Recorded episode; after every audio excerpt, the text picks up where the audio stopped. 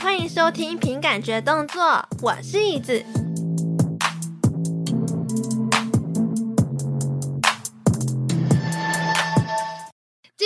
梦境拼图的串联来到了第二天喽。那第二天呢，我们没有找来宾，因为呢，我想要跟大家分享一下这个梦境拼图的使用说明书。我们这次呢，就是邀请到了最强背景葱花，这是我最好的那个梦境拼图的好伙伴，耶、yeah! 好，大家好，葱花。算好伙伴呐、啊，因为我们是为这个活动也真的是劳心劳力。没错，我每天晚上都跟他一起聊天讲秘密，没有了，一直、那个、聊太多了，是？每天都一直在跟他讲说怎么办，这个串联这要怎么进行，然后什么互相加油打气，加油，我们可以的。然后还会互相提醒说那个音档音档要赶快剪，哎，要敲什么来宾赶快来了。哎，真的很像那个那个什么在敲通告的那个气话吗？还是什么？我们是那个主持人兼制作人兼那个导演兼兼兼通告 兼工读生。那我们今天呢，就是想说，因为哈每一副塔罗都有塔罗说明书嘛，因为如果大家有在买塔罗牌的话，就一定会有看到那个说明书，就是告诉你说，哎，这个塔罗哎呀怎么用，然后它有什么个性啊，然后每一张牌会告诉你哦，它是代表什么意思。所以说。身为梦境拼图最强悍的那个塔罗师葱花本人呢？我吗？我吗？对啊，应该要来就是告诉大家这个呃详细的使用方式，所以我们等一下呢，就是会用抽牌的方式，就是现场 live 选牌加抽牌，然后告诉大家说，嗯，我们在准备梦境串联的这一段期间，我们两位主持人兼制作人兼 PD 的这样的能量状态会是怎么样？对。那首先呢，我就想说，可以先来跟大家介绍一下这次梦境拼图的详细使用方式，怎么来听？来，我跟大家说明一下哦，就是 就是呢，我们会邀请我们这个最强悍、最棒的好伙伴葱花本人呢，就是来为大家解梦。那首先呢，要解梦之前，是不是大家要先有梦？那我们就会邀请我们的来宾呢，就来。我们这两个节目分享来宾们对于梦的各种主题讨论，还有一些来宾们最近啊，或者是从小到大最印象深刻的梦境。那当然，来宾们也都非常给力，就是最近每天努力在做梦，然后很努力在记梦。真的，真的，我很像那个担任之前那个日本漫画的编辑，你知道吗？要到处去敲那个漫画家说：“哎，赶快交稿喽，交稿喽，赶快给我梦哦。”对。我们每天都很很温暖的去问他们说：“请问你今天做梦了吗？”今天做梦了吗？安安，要记得做梦哦。今天请放松的做梦哦，不要太累哦。因为我们原本以为做梦是一件很轻松自然的事情，但没有想到在这一次邀来宾的梦的时候，他们才发现说：“哦，他们也以为做梦很简单，但其实你要真的要做完梦之后，你要把这个梦记录下来，而且又要是。”还要去回想印象深刻的桥段，其实好像没有那么容易耶。对，而且因为有时候梦境其实是很片面、很片面，就是它可能一个 A 场景就会立刻跳到 B 场景，你要怎么去把它连接起来，让大家听的就可以听得清楚、听得懂你到底在做什么梦？这其实是一件蛮困难的一件事情。就是很像在说故事，在说你潜意识的故事。对，而且这个有一部分呢，嗯、其实会揭露自己的私人的一些很。情绪啦，私人的情绪其实还蛮，我不知道，因为我在录之前我自己蛮紧张的，因为要帮来宾解梦嘛。那解梦的话，我一定会担心准或不准这件事情。但是你从，因为像录这一集之前呢，其实我们已经已经录好很多集了，我们已经大概录了，我们有录十集啊，二十集，差不多快要快要了。之前在那个凭感觉动作，就是你这个频道嘛。因为你七十七十三集不是有讲到那你做了两个梦，然后到七十六集呢，也有邀请春花本人也来帮我解梦，就解梦嘛，就是这个整个气划的开端。其实我们在录那一集之前，我们已经先讨论过你做的这个梦的解读的一些东西。当下你就给了还蛮 real 的反应，就是哇，真的有讲到你生活中某一个时段，或者说当下的一些能量状态和心境和情绪，没错。对对对，对，所以才说有一点会觉得自己的比较隐私的那一部分会被呈现在这个广播上面，podcast 上面。其实，在跟来宾在邀约解梦的时候，我刚刚不是说我会紧张吗？怕说不准什么的。哦、不过现在也是你刚刚提，我们录了十几、快十个来宾吧，差不多。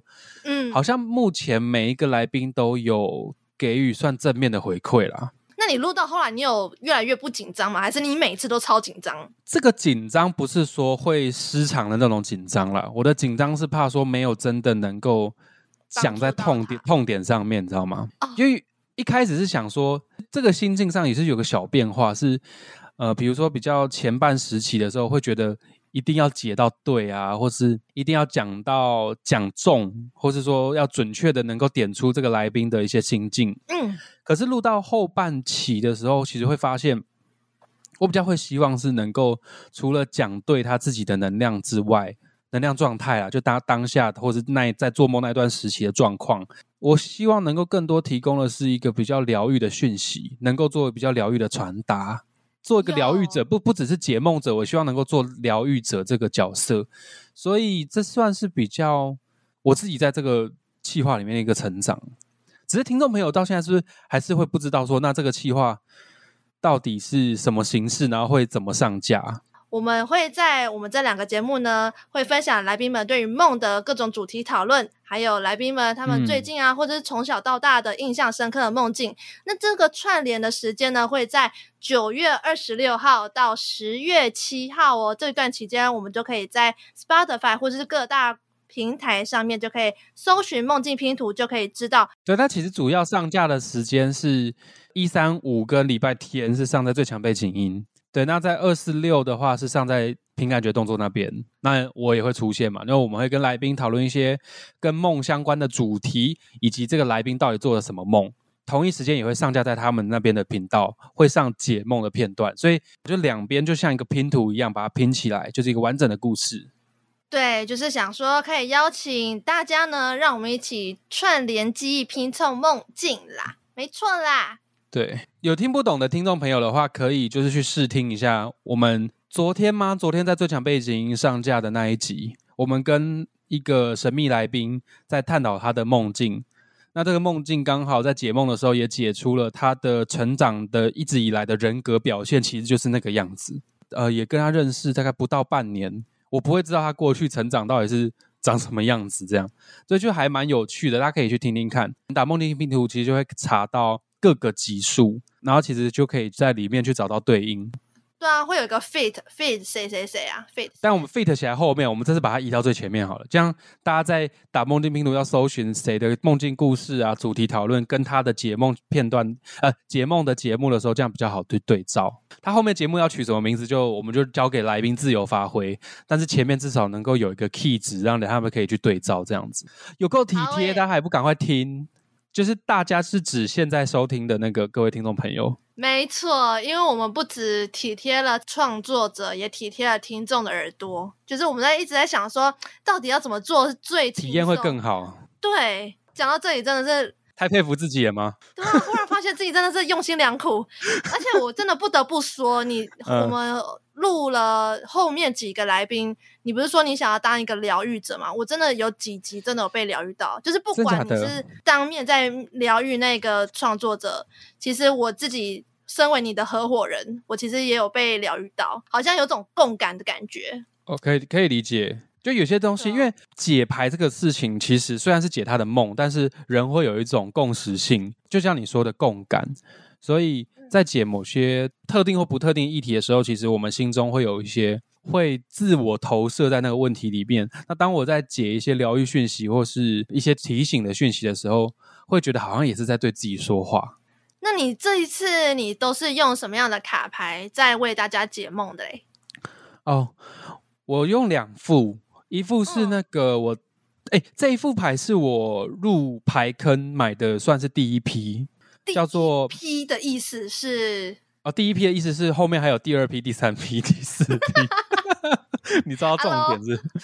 好啦，我那时候去逛，我去逛实体店，然后就在一个角落就看到这张牌，那它就写着那个 Dream Inspiration Card 梦梦境启示卡，这样哦，就觉得好像这栋东西，这这张牌卡可以帮助我去对梦境能够有一些比较进一步的解读。那其实这个来源是之前有一位朋友，其实巧克力他就跟我说，在帮我看那个玛雅星历啦，那就是在蓝夜的这个人，他会比较能够在梦境里面去寻得一些指引的讯息。那我是会有再结合这个气化的发想，我觉得不只是我自己去寻求指引，我也能够带给别人疗愈啦。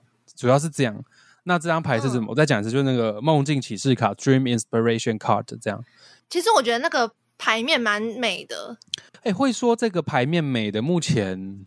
有三个人说这个牌面很美，那都是从事设计相关工作的，艺术跟设计相关工作。谢谢谢谢谢谢各位，谢谢各位，代表我个子也是不错。算是，因为第一个说这个牌很美的是那个我们最强背景音的御用的设计师，因为我很多牌嘛，我不是一大堆牌嘛，那他说就是这一副可他认可这样，其他他都说不行，其他二十八副他都说不行，二十七，我总共二十八，那其他二十七他说不都不行，啊没有啦。其他有一两副说大概八十几分，那这一副是有九十几分。可是你不是有一个很像你们频道风格的的 feel 的那一套？但那个他说就是很比较怂啊，他觉得构图太单一。但是 Insp Dream Inspiration Card 这张这一副牌是它的构图切的有景深，然后又有左右上下左右有不同的构图结构这样。就不单一，只是至中或是左右的这种很简单的构图，因为塔罗牌一般来说都是比较偏平面式的构图，那它是有立体、景深、远近、高低的那种，就很丰富，视觉上会更丰富一点。而且它的画面其实都很奇幻，真的很对应到我们梦境，其实都蛮每次都梦一些很奇怪的东西。对对对，但是很奇妙是刚好这副牌在这一次的企划里面，真的能够还蛮确实的把大家。当时做那个梦的一些能量比较具体的描绘描绘出来之外，也是希望说能够给一些建议啊或提醒，所以我用了另外一副牌来辅助啦。那另外一副牌它其实也是 Dream Oracle，Oracle 是有在玩塔罗的朋友可能会知道，除了塔罗牌之外，还有另外一个神谕卡。那神谕卡比较像是。你可以想成是天使讯息呀、啊，或是高龄指导灵的讯息，或是其他独角兽讯息，看你的那个神谕卡是什么，就比较像是另外一个频次给你的一个指导讯息，它是给你比较明确的一句话，或是嗯、呃、比较明确的指引，不像塔罗牌，你还要再自己去解读它。那神谕卡比较不需要太多的解读，所以比较简单入手。对，那我用的这一副是 Dream Oracle，当然也是。会套用在一些心理学相关的分析，还有梦境相关的分析，就英雄旅程呢、就大家可以去查一下英雄旅程这个东西。那这副牌的话，就是运用了英雄旅程这样子的概念，会有给予不同的阶段，你对应不同阶段会给你不同的意建议啦，还有一些梦境的象征意义这样子。它有点算也是一种建议吗？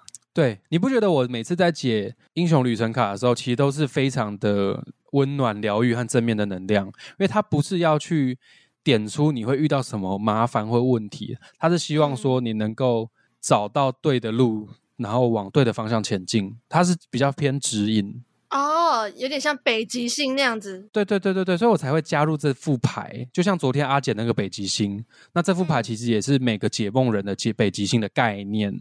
对。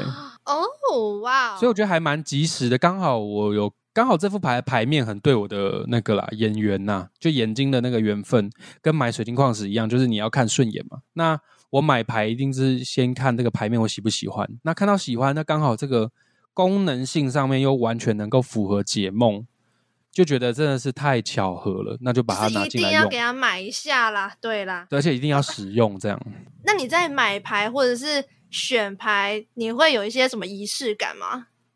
其实我上网去查，就有人会说要抽主牌，但我一开始的想法是，其实不用去任意的给牌上一个标签性的定义啦。我自己觉得不用。那我查了一些资料，其实也不需要。可是为什么要抽主牌呢？比较有趣的意义是，你可以跟他有个可以说比较初步的连接。对对对，你会大概知道，你会。自己套用一个想，不管是不是想象，还是真的有什么神秘学的力量，你会知道说这副牌的个性是怎么样。我们对于主牌的定义比较像是这样，比如说我今天抽一副牌，像我等待会要使用的那个猫咪牌，它主牌是高塔。嗯、那高塔在塔罗牌里面代表的意义，可能是突如其来的灾难、灾祸，或是巨变，是一个比较偏提醒性，或者是有人会把它解读成比较负面的一张牌。当它成为这副牌的主牌的时候，不代表说我这副牌运气不好，不是这样，而是说它比较适合处理这一类的问题。呃，就是如果说有遇到困难，有遇到。需要比较突如其来的困难，对对对对对，嗯、那我可能就比较适合用这副牌，它的个性比较适合用在这样子的情境。那刚好我这副牌又是猫咪嘛，猫咪抽到高塔主牌的话，我觉得非常的有趣哦，因为高塔比较是突如其来的一些灾祸嘛。那当然我们自己心情一定是比较难去接受这个巨大的转折或是骤变。那猫咪本身又会有对普遍人来说啦，是有一个疗愈的感受、疗愈的效果的。所以，当你遇到一个你在生活中遇到骤变的时候，心情是一定是非常错愕和低落的嘛？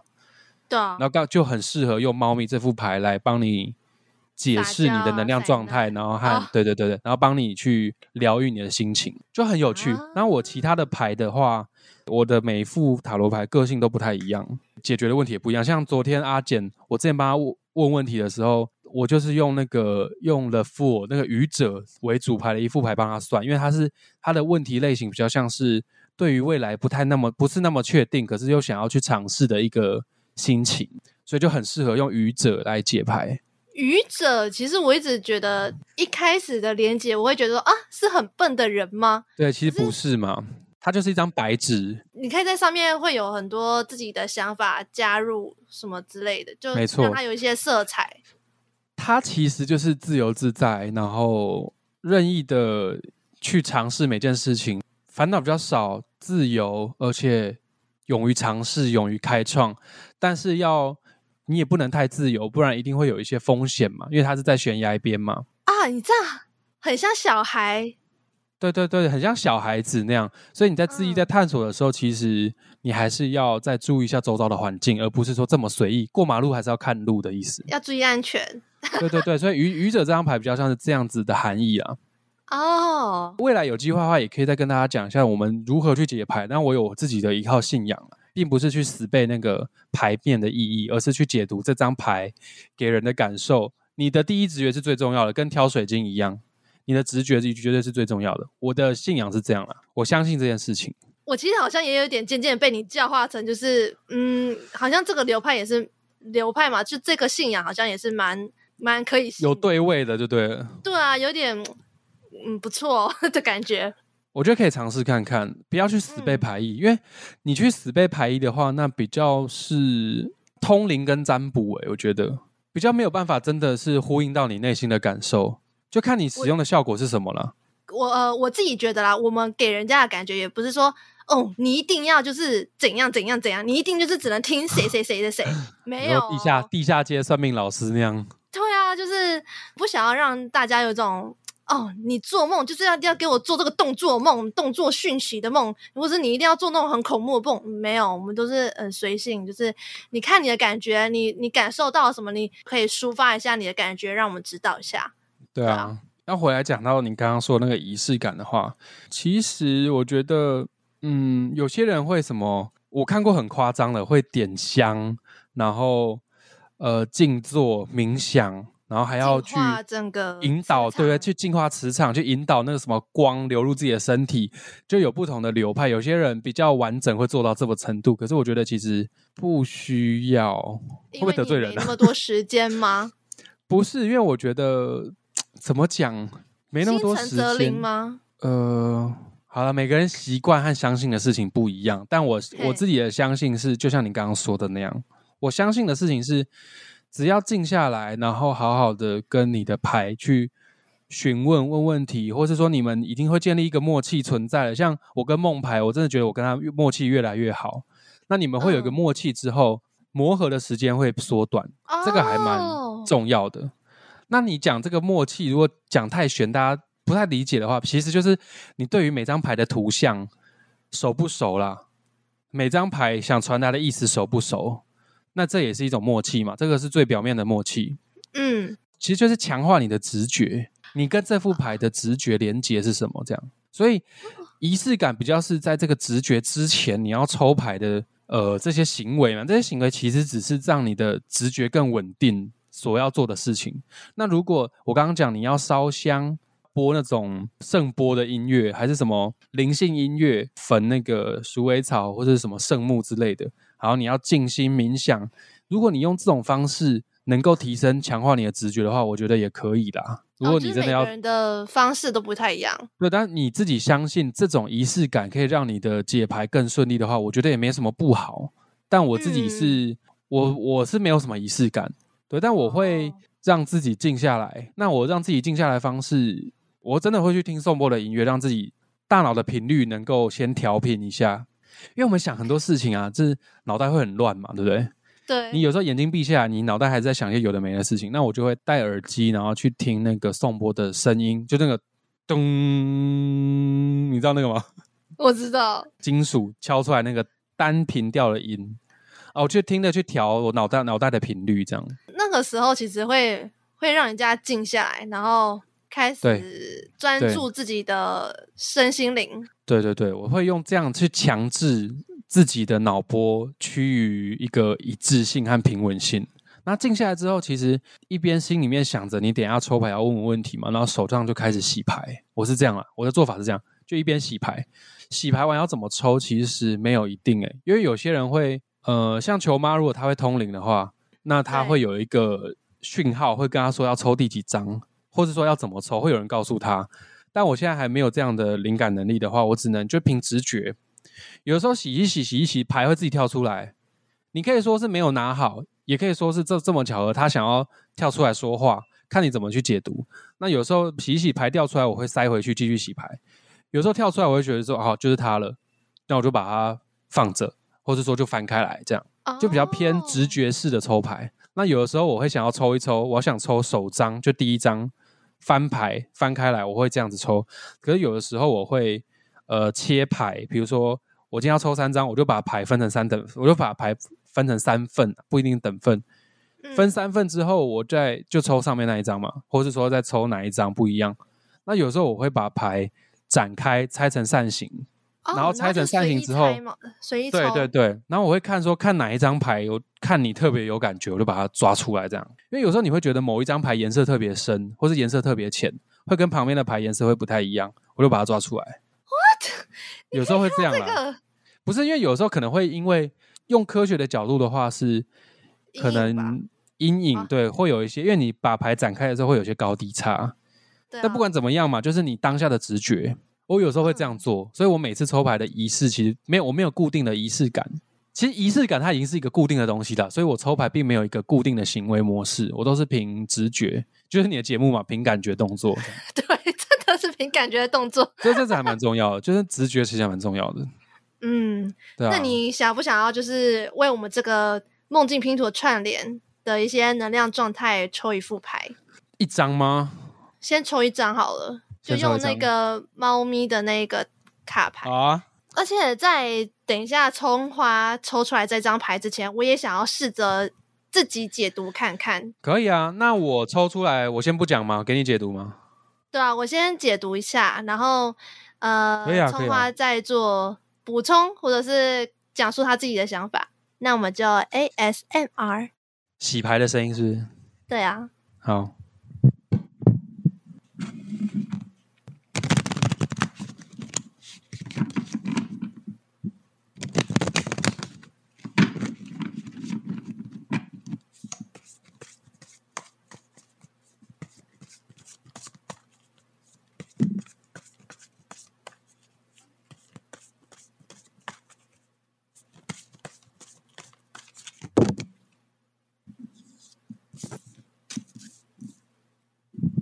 哎，掉两张牌出来，哇！就他们了。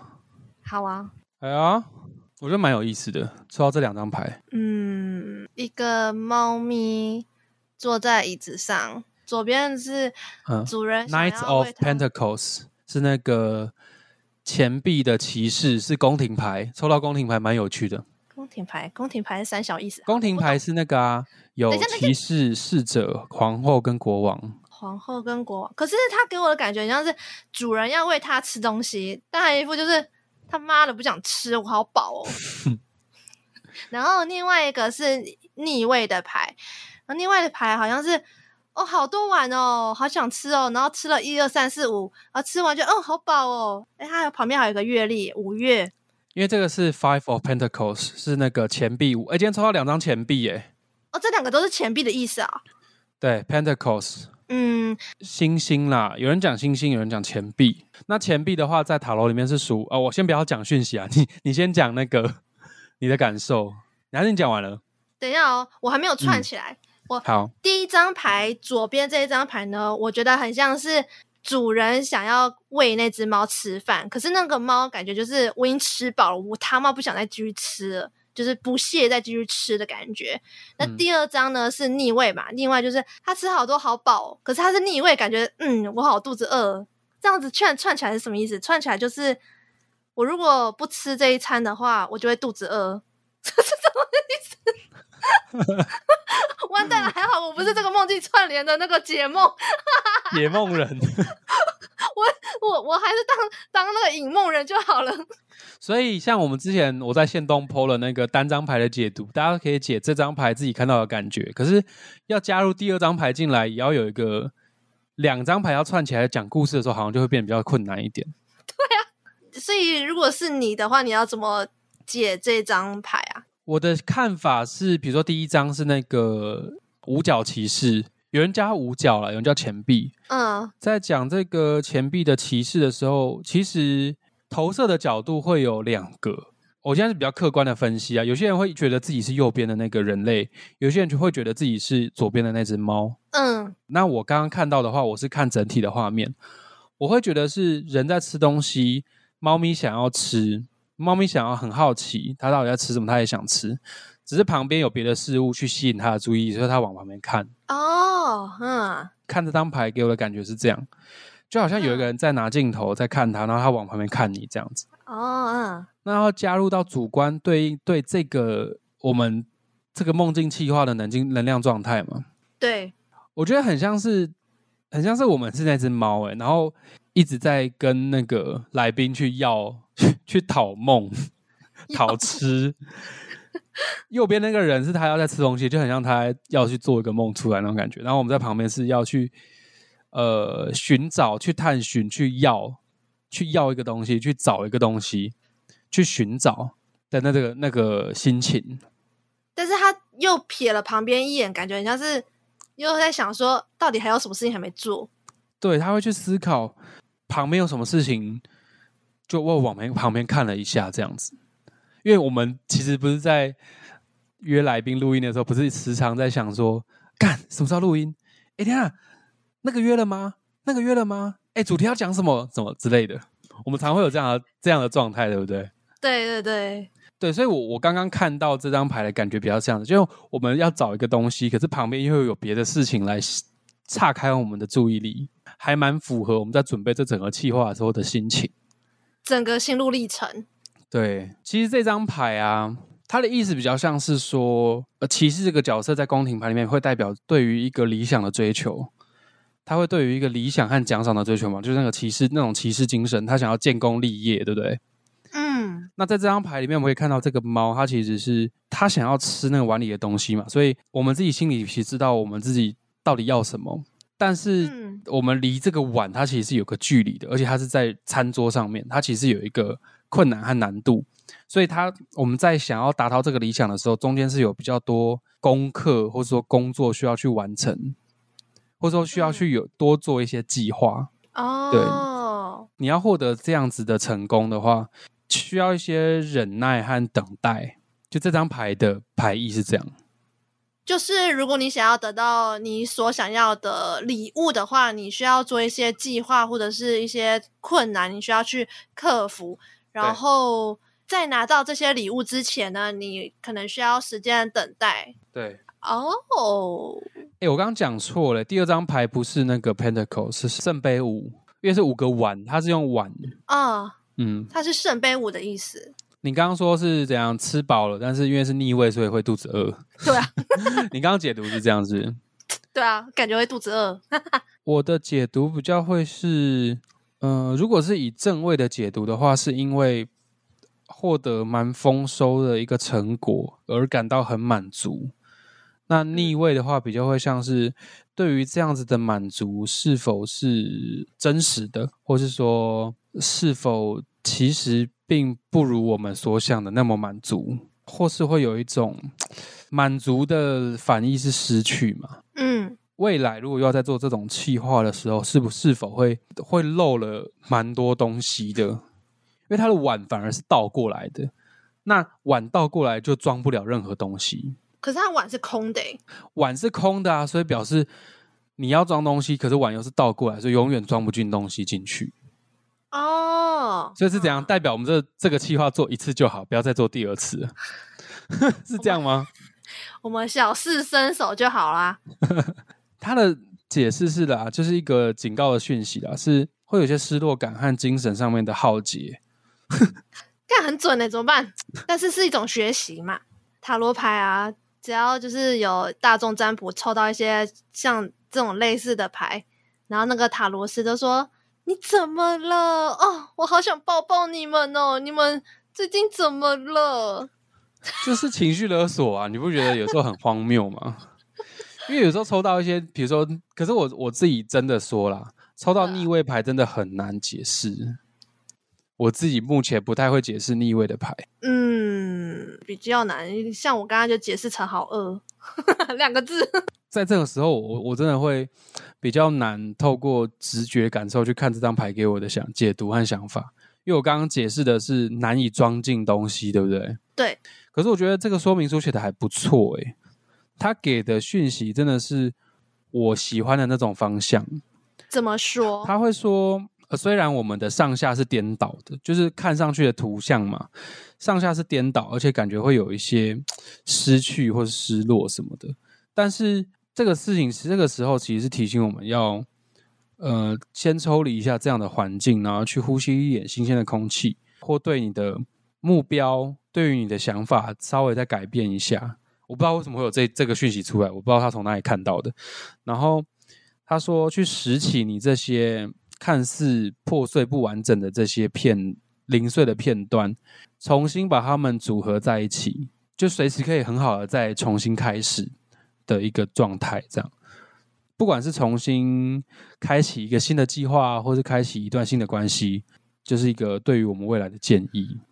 哇！所以怎样重新开启一个计划，又是要？No No No，我们先做完这个。梦境拼图的串联完之后，我们先休息，大概差不多半年的时间，差或者是一年的时间，然后我们再就是自己充好电之后，想要再办串联的时候，有那个动力，我们再办。哦，你的感受是这样？对，我们先把。自己的心情先沉淀一下，先放松休息一下。我们先去郊游，快乐玩一下，先充电。充完电之后回来，诶，如果想要再办，那我们就再来办。如果大家觉得这个串联的成效，诶，大家都觉得不错，大家听得开心，我们做的也开心，诶，那我们就再再来办。这样解读也可以了。诶，可这说明书写的蛮好的，因为它的逆位牌的解释。他会真的会告诉你要怎么做，然后会给予一个比较疗愈的讯息。耶，难怪是猫咪会有一种疗愈感。对对对，真的，这副牌真的不错。那这样大家应该都知道这个梦境拼图的说明书应该要怎么使用了吧？就是你只要在 Spotify 或者是各大平台上面搜寻“梦境拼图”，就可以知道，哎，这个串联还有哪些节目参加哦。首先呢，就是要先来感谢一下我们的各大来宾们，提供这些这么有趣又丰富的梦。然后再来呢，还要来感谢一下，就是我们最强背景葱花还有花椒，就是他们的好，我们的好伙伴耶。这个串联呢，也都是要靠他们啦。对，没错，互相啦，也不是说靠我们，一定是因为是拼图嘛。嗯、除了有引梦人、解梦人，当然也要有做梦人，我们才是完整的企划，对。对对对，对，是蛮真的很感谢这各位来宾。那因为呢，就是我们想说，呃，可以信塔罗，但你不要真的到迷信了，你可以当一个参考讯息这样子。好，对对对，没错没错。那我们这一集呢，就先到这边。那如果你喜欢我们这一集这个串联的话呢，你可以帮我们做分享。那你可以在我们的 Apple Podcast 留言五颗星。那如果你是用其他平台收听的话呢，也记得帮我点个关注哦。那呃，最强背景音啊，还有我的 IG 也麻烦追踪一下。那我们就下次再见喽，拜拜。大家拜拜，要记得持续关注这个企划哦。